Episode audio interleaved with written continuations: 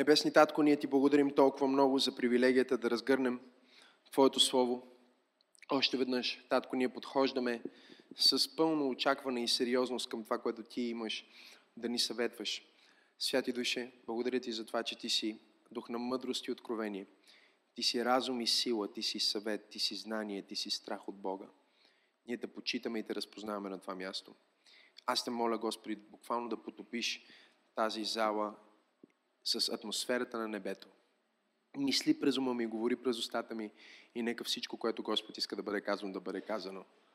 Нека всеки, който слуша това слово, да има дух на мъдрост и откровение, за да може от опит да познае дълбочината и широчината и височината на огромното наследство, което имаме в Исус Христос и в богатството на Неговите светии, на Неговото семейство, църквата.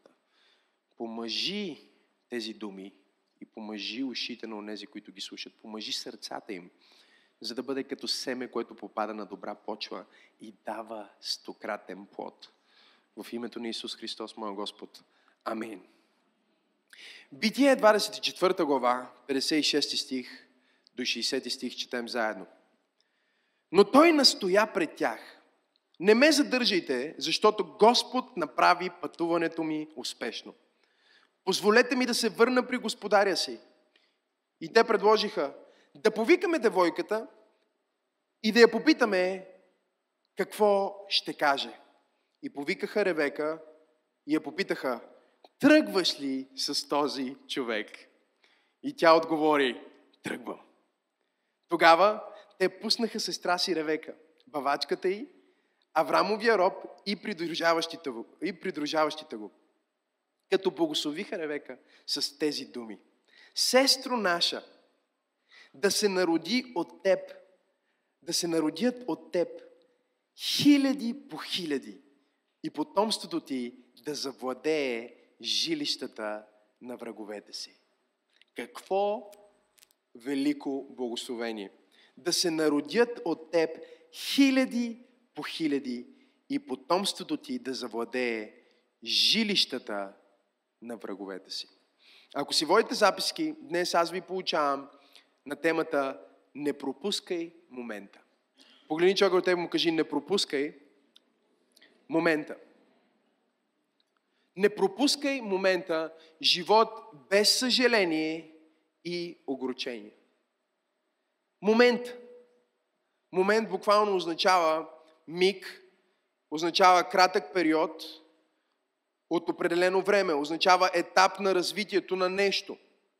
Може да бъде важен исторически момент, обстоятелство, отделната страна на някакво явление. Момент е миг, кажи миг, минута, кажи минута, секунда, кажи секунда, обстоятелство, кажи обстоятелство, пункт, кажи пункт, сега, кажи сега. Момента е сега. Аз обичам да казвам, че момент е миг от настоящето време, момент е точно сега, това е всичко, което имаш. И като се замислиш, това е много силно. Ще го прочета още веднъж. Моята дефиниция. Момент е миг от настоящето време, момент е точно сега, момент е всичко, което имаш. Това послание не е против планирането, което говори за бъдещето, или против благодарността, която идва от ревизия на миналото и това, което Господ или някой е направил за нас в историята. Това послание е за настоящето. Защото докато ние сме благодарни на Бог за миналото, за всичко, което Той е направил в историята, за това, че днес ни е събудил, за това, че вчера сме имали деня, който сме имали, за трапезата на масата, за храната на, на масата, за, за взаимоотношенията, за всичко, което може да изпълни сърцата ни с благодарност. Ние осъзнаваме, че това минало е точно това. Минало е, край, приключено е и ние нямаме вече контрол над това минало, за да се върнем и да го реорганизираме или да се върнем и да го променим и да го направим такова, каквото повече би ни харесвало. Ние не можем да променим миналото, ние можем само да мечтаем за бъдещето, но дори и бъдещето не е гарантирано. Апостол Яков ни казва в четвърта глава, не дейте да казвате, утре ще отидем в Еди кой си град, ще живеем там една година, ще изкараме пари и след това ето и какво си ще направим. Четвърта глава на Яков. Защото живота ви, вижте какво казва, а, защото живота ви е дим, който се появява за малко и после изчезва. Кажи живота, не е миналото, не е бъдещето, кажи живота е миг. Кажи живота е сега. Така че докато ние мечтаем за бъдещето и е хубаво да планираме за бъдещето, ние планираме за бъдещето по начина по който Божието Слово ни казва. Ако ще Господ или ние слагаме Божията воля пред нашата воля – ние слагаме Божието желание пред нашето желание, но дори когато ние сложим Божието желание пред нашето желание, ние не живеем като че ще имаме още един милион години, а живеем като че този миг, в който сме сега тук, е единственото нещо, което имаме. Кажи, миг е всичко, което някога съм имал. И това е силно откровение, трябва да го осъзнаеш. Миналото е приключено, не може да се промени, бъдещето може да се планира и да се мечтае, но не е гарантирано. Но този миг в момента, халелуя, тази секунда, в която моето сърце и твоето сърце топтят и сме тук, в това място, тези думи, които чуваш, това е всичко, което имаш в момента. Животите ни ще отидат на следващото ниво и ще бъдат освободени от огорчение и разочарование, ако ние започнем да живеем в момента. И ние виждаме това в историята, която четем. Разбира се, това е историята на Ревека и начина по който тя стана част от семейството на патриарсите. Авраам иска да намери син, иска да намери съпруга за своя син, защото той е определен да продължи линията на благословение и в последствие от тях да излезне Божия народ. Те носят патриархалното благословение. Те са единственото семейство на планетата Земя, което е в реален завет с Бога. И това е голяма работа. Искам да го осъзнаете. Това не е нещо малко, това е нещо значимо. И Авраам, като всеки отговорен човек, който познава Бог и всеки отговорен човек, който има загриженост за следващото поколение, казва, аз искам това благословение, което е върху мен, да продължи в бъдещето и изпраща своя слуга Елиазър да отиде на същото място, откъдето той е взел своята жена. Защото Авраам осъзнава, че за да можеш да извършиш определена мисия на тази земя, трябва да се заобиколиш с правилните хора. Благодаря за това, амин. Тоест, ти можеш да си правилният човек и да имаш правилната дарба и да бъдеш дори на правилното място, но ако не се заобиколиш с правилните хора, ти не можеш да бъдеш този патриарх, който Бог иска да бъдеш. Авраам е стигнал до тази зрялост и духовно съзнание, че той си казва, аз не мога да стана Авраам, ако нямаше Сара. Изпуснахте това, което казах. Аз не мога да стана Авраам, ако нямаше Сара. Следователно, моя син не може да стане това, което Бог го е призовал, ако няма правилния човек в живота си. И затова сега изпраща, си, изпраща слугата си Елиазър и го изпраща на същото място, откъдето е взел своята жена, защото имаш нужда от определен вид, определен менталитет, определен начин на мислене. Това вярващите хора си взимат вярващи хора от своето семейство. Защото ние сме по бащата на вярата Авраам. И в един смисъл Сара беше полусестра на Авраам. Тук ли сте? Тя беше полусестра на Авраам. Разбира се, ние не сме а, а, в Стария Завет и ние не вярваме в това, но трябва да разберем, че всичко в Стария Завет е сянка на същността в Новия Завет. С други думи, Бог ти подсказва, че когато ти станеш Божие дете и наследник на Авраам чрез Исус Христос и вярата, твоята съпруга трябва да ти бъде също и сестра. Тя не ти е биологическа сестра, тя ти е полусестра, защото ти е духовна сестра. Тоест, за да може Теодора да бъде моя съпруга, тя първо трябва да ми бъде сестра. Не знам дали има хора в църквата. Това е просто насърчение за всички, които са в този етап на живота. Защото аз нямаше да бъда Максим Асенов, който съм днес, ако не беше Теодора. И следователно сега, когато се роди Максим Джуниор, ние един ден ще трябва да му кажем, виж, прави каквото правиш, но ние трябва да изберем една жена. Не буквално, не буквално, слушайте, слушайте. Ние трябва да ти изберем една жена, която да бъде от Божието семейство. да бъде от същият квас на духа, който е твоята майка. Защото ако твоята жена е от Божието семейство и тя носи същия дух, който носи твоята майка, ти ще можеш да надминеш моите постижения. Не просто защото си по-помазан от мен, а защото имаш правилните хора. И много често в живота може да не си най-помазания, но ако имаш правилните хора в живота ти. Това е друга проповед. Това, че за нова година е подходящо това откровение да се хване. Ако имаш правилните хора в живота ти, ако имаш правилните партньорства, ти можеш да произведеш правилното обещание. Тоест ти можеш да имаш обещанието и да нямаш партньорството и обещанието никога да не се сбъдне.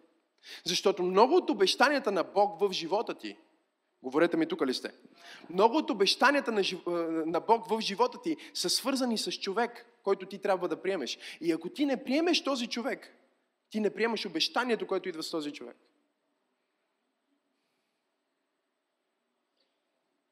И ти можеш да бъдеш правилният човек и да си на правилното пътешествие, обаче по някаква причина на, на борда на кораба на твоя живот да се е качил Йона. Стана тихо в тази презвитарианска църква. Може на борда на твоя кораб, на твоя живот да се е качил Йона. И ако Йона е в твоята лодка, твоята лодка е на път да потъне. Не заради тебе. А заради онзи, който не е окей okay с Бог. И в този смисъл е опасно да бъдеш в завет с хора, които не са в завет с Бог. Да бъдеш близък с хора, които не са близо до Бог. Защото тогава ти отваряш достъп до себе си за това, което е върху живота им, да дойде върху твоя живот. Погледни човекът му кажи, в новото десетилетие внимавай с кого излизаш. Внимавай с кой се срещаш. Кажи му, внимавай с кого партнираш, кой е твой приятел. Научавате ли нещо? И по този начин, това беше цялото бонус, една скобичка, по този начин той изпраща, за да може да си вземе правилната жена за, за своя син. И ето Елиазър отива там и по пътя Елиазър си казва, как сега аз мога да намеря невястата на Исак, сина на обещанието? Исак е син на обещание, Елиазър е Бог помощник, Авраам е отец. И това е важно да го разбирате. Авраам означава отец, Елиазър означава Святия Дух, Исак означава сина. Така че те са образ на Бог Отец, Бог Син и Бог Святия Дух. И сега той казва, аз искам Отец изпраща духа, за да му подготви невяста за сина.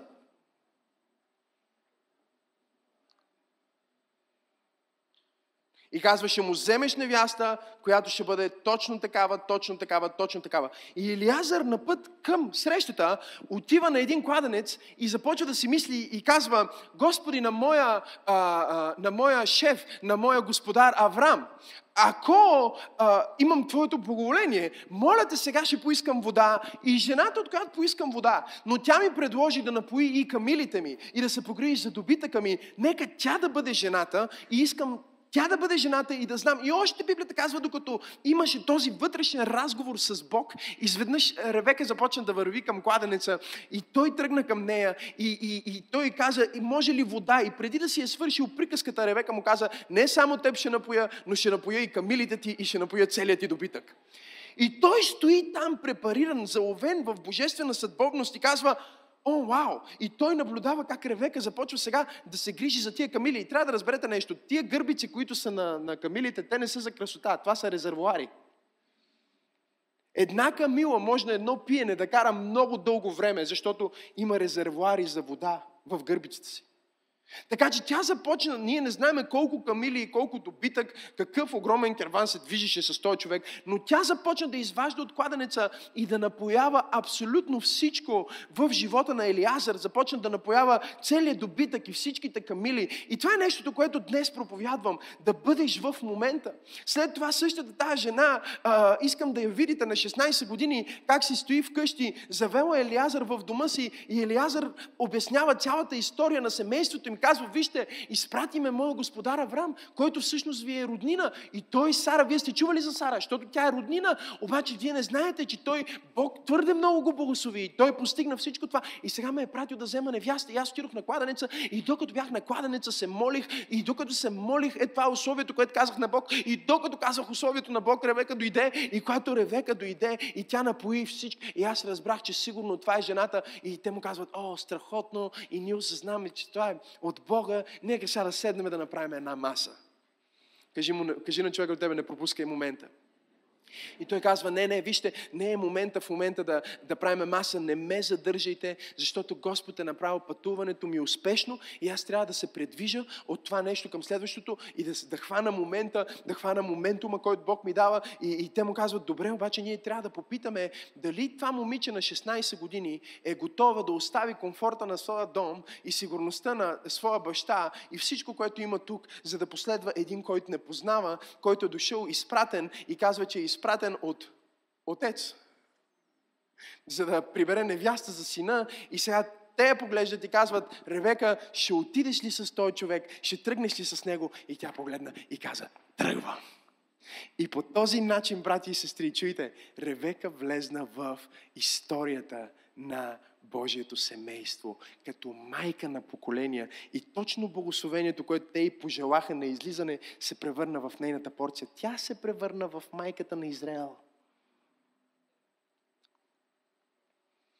Израел се роди през нея. 12 племена се родиха през Израел и ние виждаме цялото продължение на Божия изкупителен план. Не просто за семейството на Авраам, защото Бог винаги първо започва да работи с едно семейство и след това семейство се превръща в благословено племе и след като това племе се нарасне, Бог го превръща в народ и когато стане народ, Бог им дава царство и когато ги направи царство, през тях се ражда цар и когато се роди цар, който прилича достатъчно на правилния небесен цар, в неговото семе Бог изпраща своя син и той се ражда между нас. И това е историята на въплъщението на Исус Христос.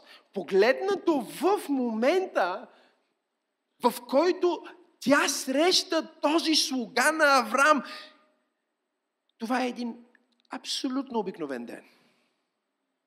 Това е един абсолютно нормален момент. Това не е нещо необичайно. Тя не се е явил ангел, не е преживяла нещо свръхестествено. Тя просто отива на мястото, което най-вероятно всеки ден ходи, сигурно по няколко пъти, за да пълни вода за семейството си и за добитъка им, и за да може да имат вода за, дома, за домакинската работа. И всеки ден тя отива там. Обаче забележете, че един момент, който тя улови, се превърна в трансформация на целия и живот. И аз съм тук, за да проповядвам на някого в църква пробуждане, че в новото десетилетие Бог е на път да изпрати моменти към нас и ние трябва да се научим как да улавяме всеки момент и да живееме в момента и да бъдем на разположение в момента и да бъдем в очакване в момента, за да можем да получим всичко, което един момент крие. Защото може да изглежда абсолютно нормално, погледнато от естественото, но понякога Бог е заредил свръхестествен заряд в нормална опаковка. Той изпраща един момент, който изглежда напълно обичаен, за да промени цялата ти съдба и зависи от теб дали ще уловиш момента. Погледни човекът му кажи, не пропускай момента. Виждате ли, хората днес живеят в изключително много разочарование заради пропуснати моменти.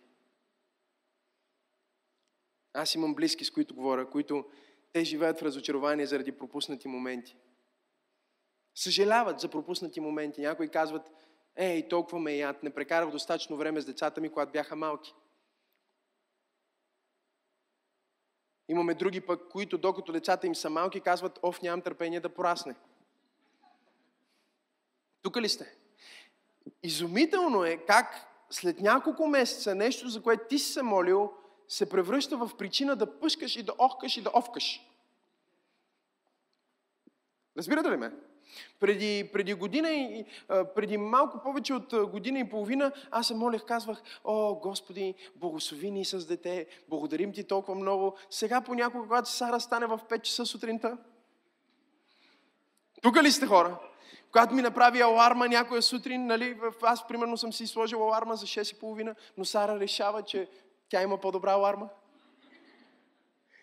Нейната аларма започва в 5 и половина Разбирате ли? И не е някаква мелодия. Нейната аларма е различна. Тя е... Да!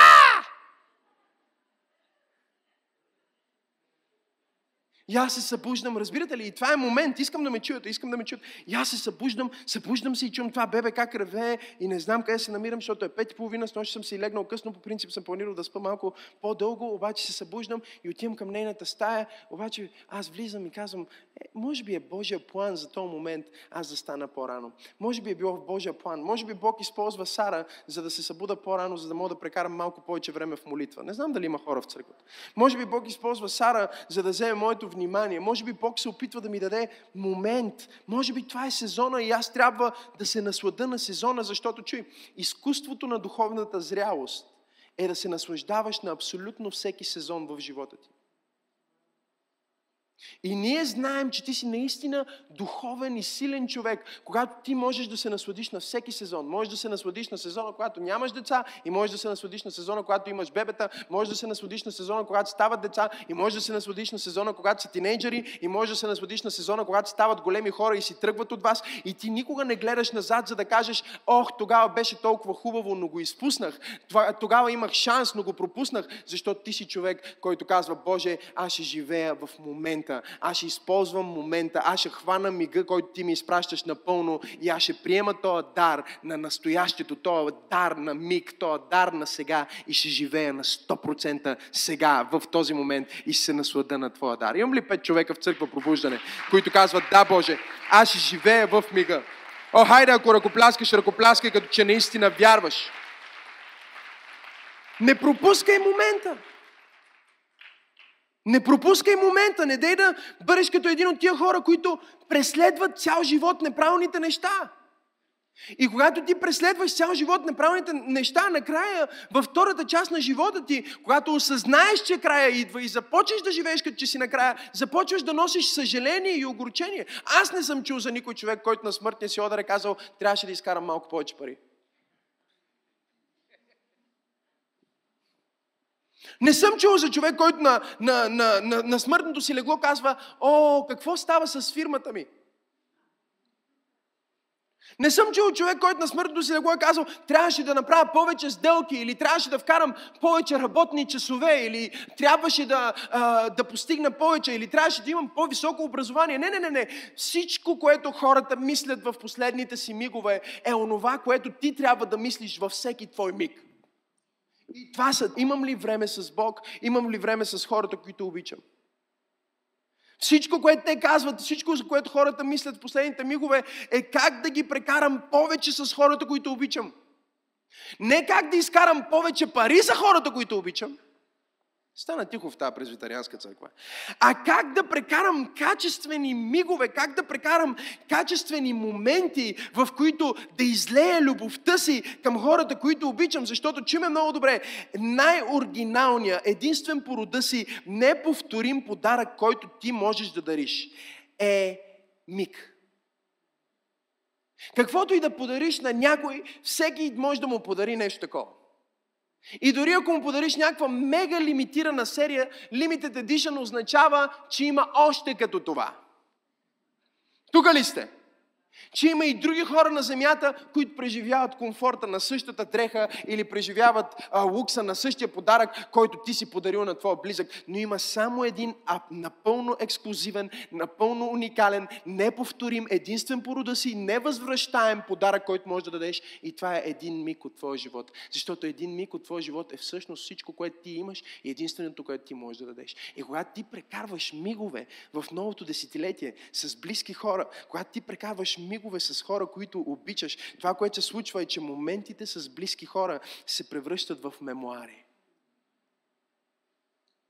Моментите, които ти прекарваш с близки хора, се превръщат в мемуари. Не в смисъл на това, че ти живееш в миналото и разсъждаваш за миналото или си роб на миналото, но точно това, което Исаия казва в 43 глава 18 стих, той казва, не си спомняйте предишните неща, нито мислете за древните събития. Ето аз ще направя ново нещо, сега ще се появи, не го ли усещате, ще направя път в пустинята и ще направя реки в безводни места. Кога ще го направя? Сега, в този миг. В този миг, който ти споделяш с човек, който обичаш, Бог прави път в пустинята. Камон.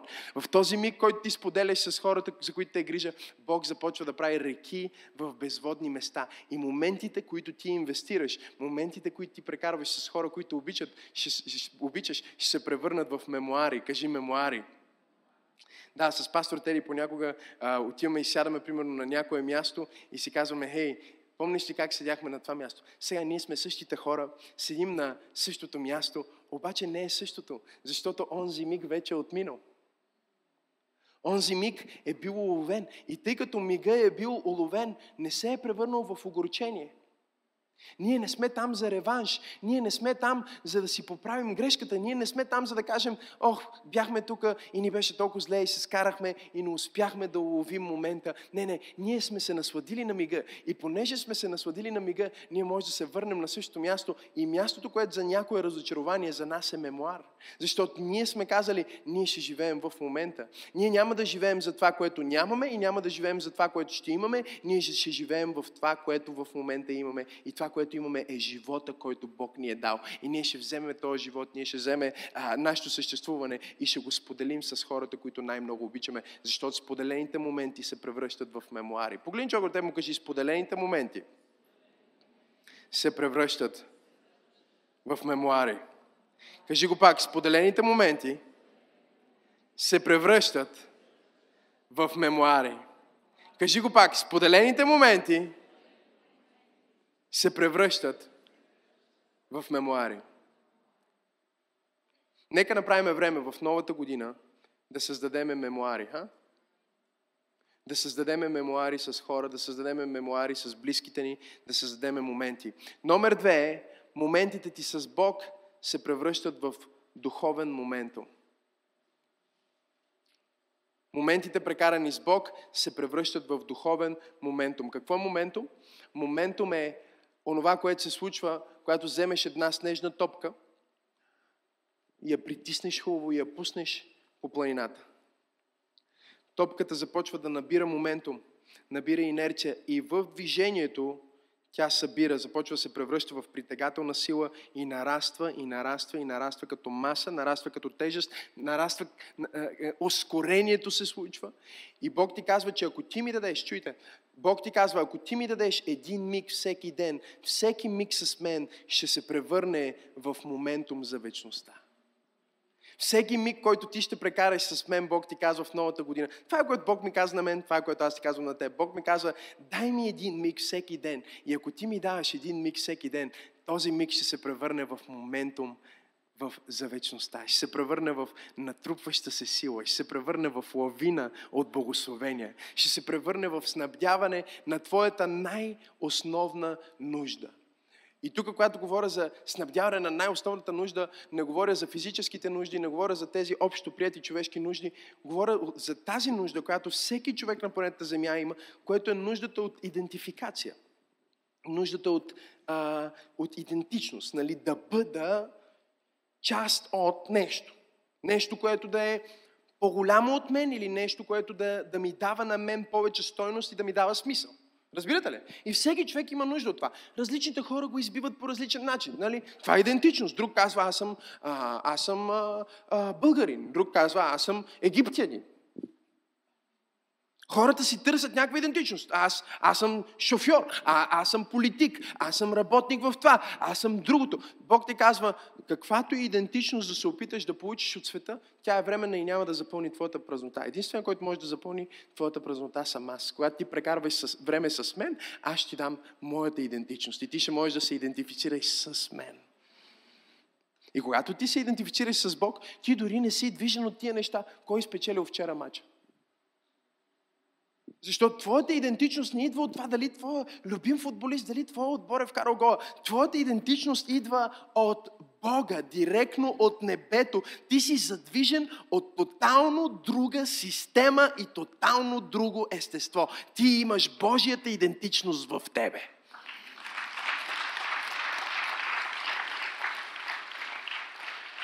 Докато си, чуй, докато си духовно бебе, докато си духовно бебе, духовните бебета, ето как са духовните бебета. Примерно, аз съм християнин, но също съм рибар. Аз съм християнин, който е рибар и съм християнин, който е цесекар и имам всички тези клубчета, и имам всички тези неща, принадлежности, които на мен ми добавят някаква стойност в живота и ме карат да се чувствам като че съм част от нещо по-голямо и нещо по-важно от, само от мен самия. И духовните бебета ги балансират. А, вече като стане духовно дете, кажи дете, нали, говориме, минава там бар мицвах, започваш да ставаш духовно дете. Вече говориш, разбираш, има комуникация. Духовните деца вече казват, аз първо съм християнин, тук ли сте? Първо съм дете на Бог и тогава съм футболист или тогава съм левскар, тогава съм цесекар, тогава съм демократ, тогава съм а, социалист или каквито и да са възгледите ти и каквото и да е лобито, в което участваш. Но зрелите синове на Бога, не знам дали сте готови за това, което ще кажа. Да го кажа или да не го кажа? Зрелите синове на Бога казват, аз не съм нищо от всичко това. Ако ти си истински новороден християнин, ти не можеш да бъдеш комунист и ти не можеш да бъдеш демократ, ти не можеш да бъдеш социалист. Знам, че ви заболя. Ти не можеш да бъдеш да принадлежиш към определено нещо, което да ти дава идентичност, защото ти имаш само едно нещо, което ти дава идентичност и това е Исус Христос. Само в Него ти можеш напълно да се идентифицираш. Тоест, когато ти си вече зрял, когато ти вече си зрял християнин, когато си наистина духовен човек, ти вече не можеш да бъдеш, примерно, аз съм християнин, демократ, аз съм, аз съм християнин с такива възгледи, аз съм християнин с такива. Не, не, не, не. Ти си дете на Бог и твоята идентичност идва 100% от Бог и нищо на тази земя по никакъв начин не може да определи твоето съществуване и твоето удоволствие. И затова ти си удовлетворен повече от хората в света. Защото тяхното удовлетворение идва от клуб, от постижения, от някакви светски неща. Твоето удовлетворение идва от познаването на Бога. Апостол Павел каза, живота, който аз живея, не го живея аз, но Христос в мен живее. Живота, който живее, живея в Сина на Бог, Исус Христос. О, знам, че това е радикално проповядване. Но ако ти си един от тия радикални християни, защо не дадеш слава на Бога, като че ти си един от тия радикални християни? И това не е, чуйте ме много добре, това не е против хоби. Искам да ме разберете. Тук не говорим да нямаш хоби, тук не говорим да не гласуваш, тук не говорим да не харесваш, да симпатизираш на някой, но говорим, че твоето сърце и твоята принадлежност не е за тази земя. Ти не си свързан с тази земя. Ти не си свързан с земни неща. Ти си повече небесно свързан, отколкото земно свързан. И затова, когато той се върне, най-естественото нещо за теб ще бъде да се махаш от тук, защото няма нищо, което да те държи. И когато Святия Дух дойде при теб, точно както дойде при Ревека и каже, тръгваш ли? Когато чуеме гласа на Архангел и звука на търба и каже, тръгваш ли? Ти няма да кажеш, о, ма чакай да видя дали си взема това или чакай да видя дали ще дойде този. Не, не, не, ти казваш, тръгвам, Господи, идвам да те срещна в Твоята слава. О, хайде, ако ръкопляскаш, ръкопляскай, като че това е истината за тебе. Кажи, моментите с Бог се превръщат в духовен моментум. И това започва да ти дава идентичност и започва да ти дава стабилност. И ти вече не си толкова клатай се и толкова несигурен като хората в света. Защото ти не се определяш толкова много от вестниците и новините. Ти се движиш преди новините. Ти се движиш преди вестниците. Ти се движиш над вестниците. Ти се движиш над новините. Ти се движиш над медиите. Ти се движиш над Фейсбук. Ти се движиш над Инстаграм. Ти си високо над колко лайка и коментара имаш. Ти си високо над колко хора имаш в контактите ти. Ти си високо над какво образование имаш. Ти си в Исус Христос. И от Него черпиш всичко, което си. Да отида ли една стъпка по-дълбоко? Ти не можеш да бъдеш християн и да бъдеш българин. Няма такова нещо като български християни. Ти не можеш да бъдеш християнин и да бъдеш циганин. Ако си християнин и си циганин, значи само циганин.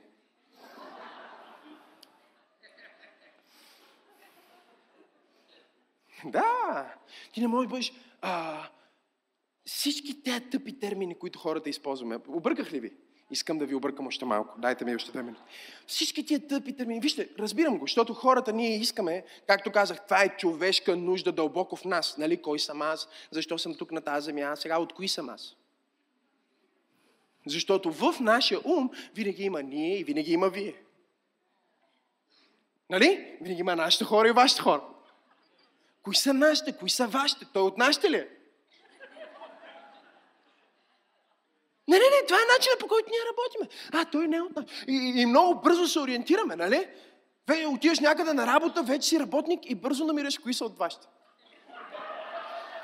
И вие си пиете кафе с тия, които са от вашите, а другите, с които не са от вашите, те са си от нашите. И всеки си има своя отбор, всеки си има своето някакво малко лоби. Едни са консерватори, другите са демократи, едните са а, а, такива а, а, католици, другите са протестанти, другите се определят повече като а, свободни а, неутрони, другите се определят като а, православни, другите се определят. И през цялото време ние търсим някакво разделение. Ние търсиме по някакъв начин да се разграфиме на графи. Кой от тях седи? И Бог казва, аз не се вписвам в твоите графички, аз изтривам твоите граници и аз премахвам твоите големи бариери. Христос дойде, за да създаде един нов човек, едно ново творение. О, камон, ако му даваш слава, дай му слава, като че ти си и това много. Хайде, дай му слава, като че ти си ново творение. Аз не се, аз не се идентифицирам. Аз не се идентифицирам. Няма какво да се идентифицирам. Но хората искат, хората искат. Ти какъв си? И Бог отиде толкова агресивно в това. Искам да ме чуете. Знам, че има противоречия, които започват в ума ви. Нека Бог да ви разтърси кратуните. Да, да, и да може в новата година да бъдете нови хора. Абсолютно. Защото докато ти комбинираш Христос с други неща, ти не си зрял християнин. Ти си бебе в духа. И моята работа, според Ефесяни, е за да вярващите да бъдат усъвършенствани за делото на служението, за да не бъдат вече като деца, блъскани и тласкани от всеки вятър на учение и лъжлива заблуда и страсти, а да бъдат зрели и да пораснат във всичко като Него. Проблема ни е това, че ние се сравняваме с някакви земни неща, не се сравняваме с Христос. А Библията ни сравнява само единствено с Христос. И Бог казва, ако ти прекараш време с мен, ако ти ми дадеш качествен миг, в който спреш всичко, което правиш, спреш да мислиш за другите неща и просто ми дадеш един качествен миг и ми дадеш един 100% отдаден момент, в който се отдаваш на мен напълно, аз ще пръкна в сърцето ти в този момент и ще извада всичко от този свят, което е влезнало там, всичко, с което се идентифицираш, всяка фалшива сигурност, всяко фалшиво участие, всяка фалшива идентификация и ще излея чрез духът си, моята любов вътре в тебе, която ти казва, аз съм дете на Бога, аз съм повече от всичко дете на Бога, аз съм дете на Всевишния Бог. Това е моето определение. Сега, знам, че има хора, които си мислят, че това е някаква нова доктрина. Основната причина християните да бъдат изгаряни живи във времето на Римската империя. Основната причина Нерон да ги пали живи, да бъдат живи факли в, в неговата градина, е, че тези християни не се покланят на Бога на империята. Че те не приемат Цезар за Бог, че те имат друг Бог и те имат друго царство и те говорят за друга принадлежност и друга лоялност –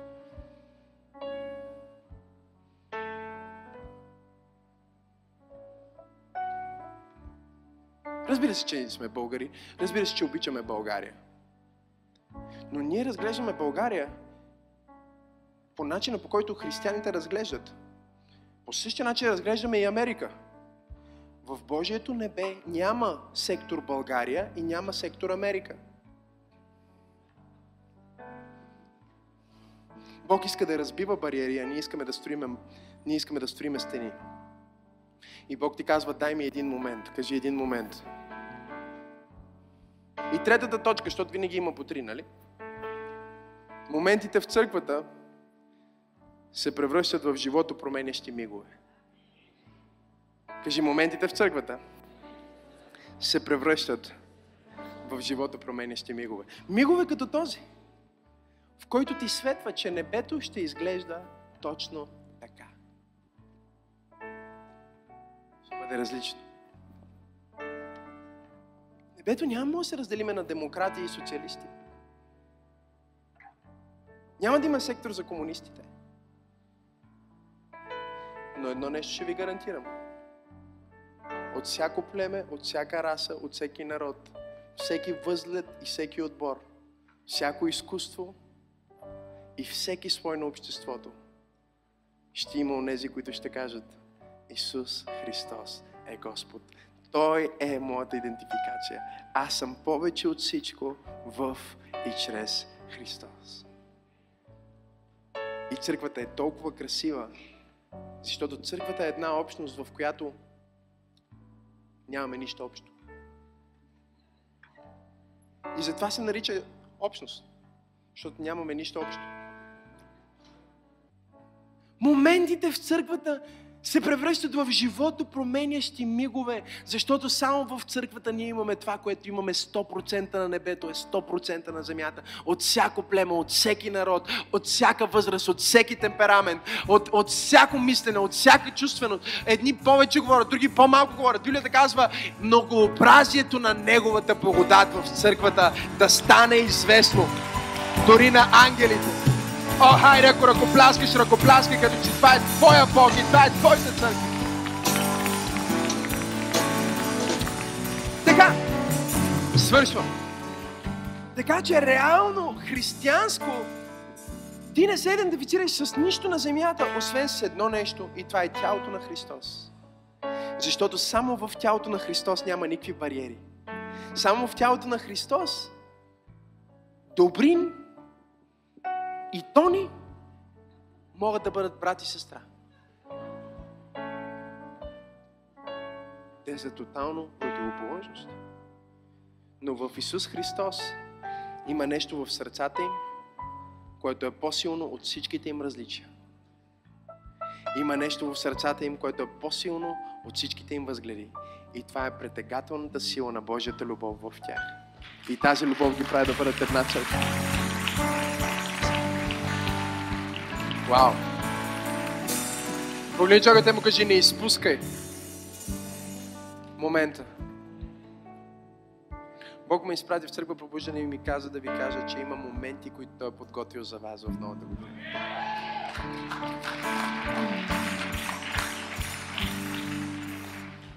Има моменти с Него, които ще се превърнат в моментум на духовното израстване.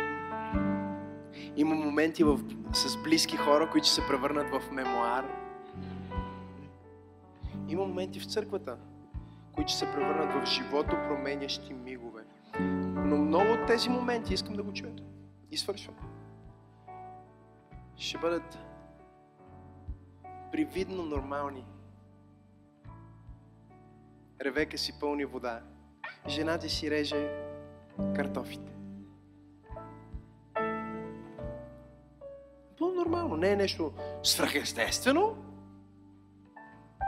Но в момента, в който това послание работи в тебе и ти осъзнаеш, че ти правиш момента, ти го отключваш, ти го отваряш. Ти можеш да бъдеш като Ревека. Какво направи Ревека? Те казаха, може ли вода? Тя отиде повече. Тя не беше толкова ангажирана с това, което прави, че да пропусне хората около нея. Тя беше напълно в момента. Кажи напълно в момента. Аз обичам да правя това. Свършвам, наистина, опитвам се да свърша. Но искам да го правите вие, защото ще станете много удовлетворени хора. Много удовлетворени хора. Наскоро Сара, може би, усеща, че са празниците и не иска много да спи. И трябва да взимаме при нас малко да успокояваме и като ни види, си ляга при нас. Обаче проблема е, че когато тя си ляга, тя не ляга така, а ляга така. Нали? Обикновено единия крак е в моето лице, другия крак е на майка и лицето. Питайте ме как го прави. И общо взето аз спъна... Тия, които сте родители, мисля, че знаете за какво проповядвам, нали? Аз спъна свръхестествена подкрепа.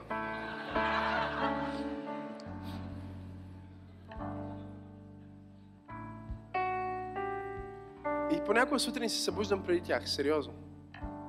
И просто седа и ще стана, ще направя кафе, ще се моля, ще си правя нещата, които ще правя. Обаче просто заставам. И си казвам, сега ще бъда в този момент. Нищо не е важно в момента. Кой с кого воюва, кой какво, кой е, какво е направил, какво се случва в света. Аз съм тук. И просто стоя. И ги гледам. И се така и се стоя. Но пасторе, нищо ли направиш? Нищо повече. Просто съм в момента. И оня ден, докато го правих, за пореден път стоя така. И изведнъж както аз стоя така и сега си отворя очите. И тя ме гледа. И като, нали, малко докато ме фокусира там първите секунди, само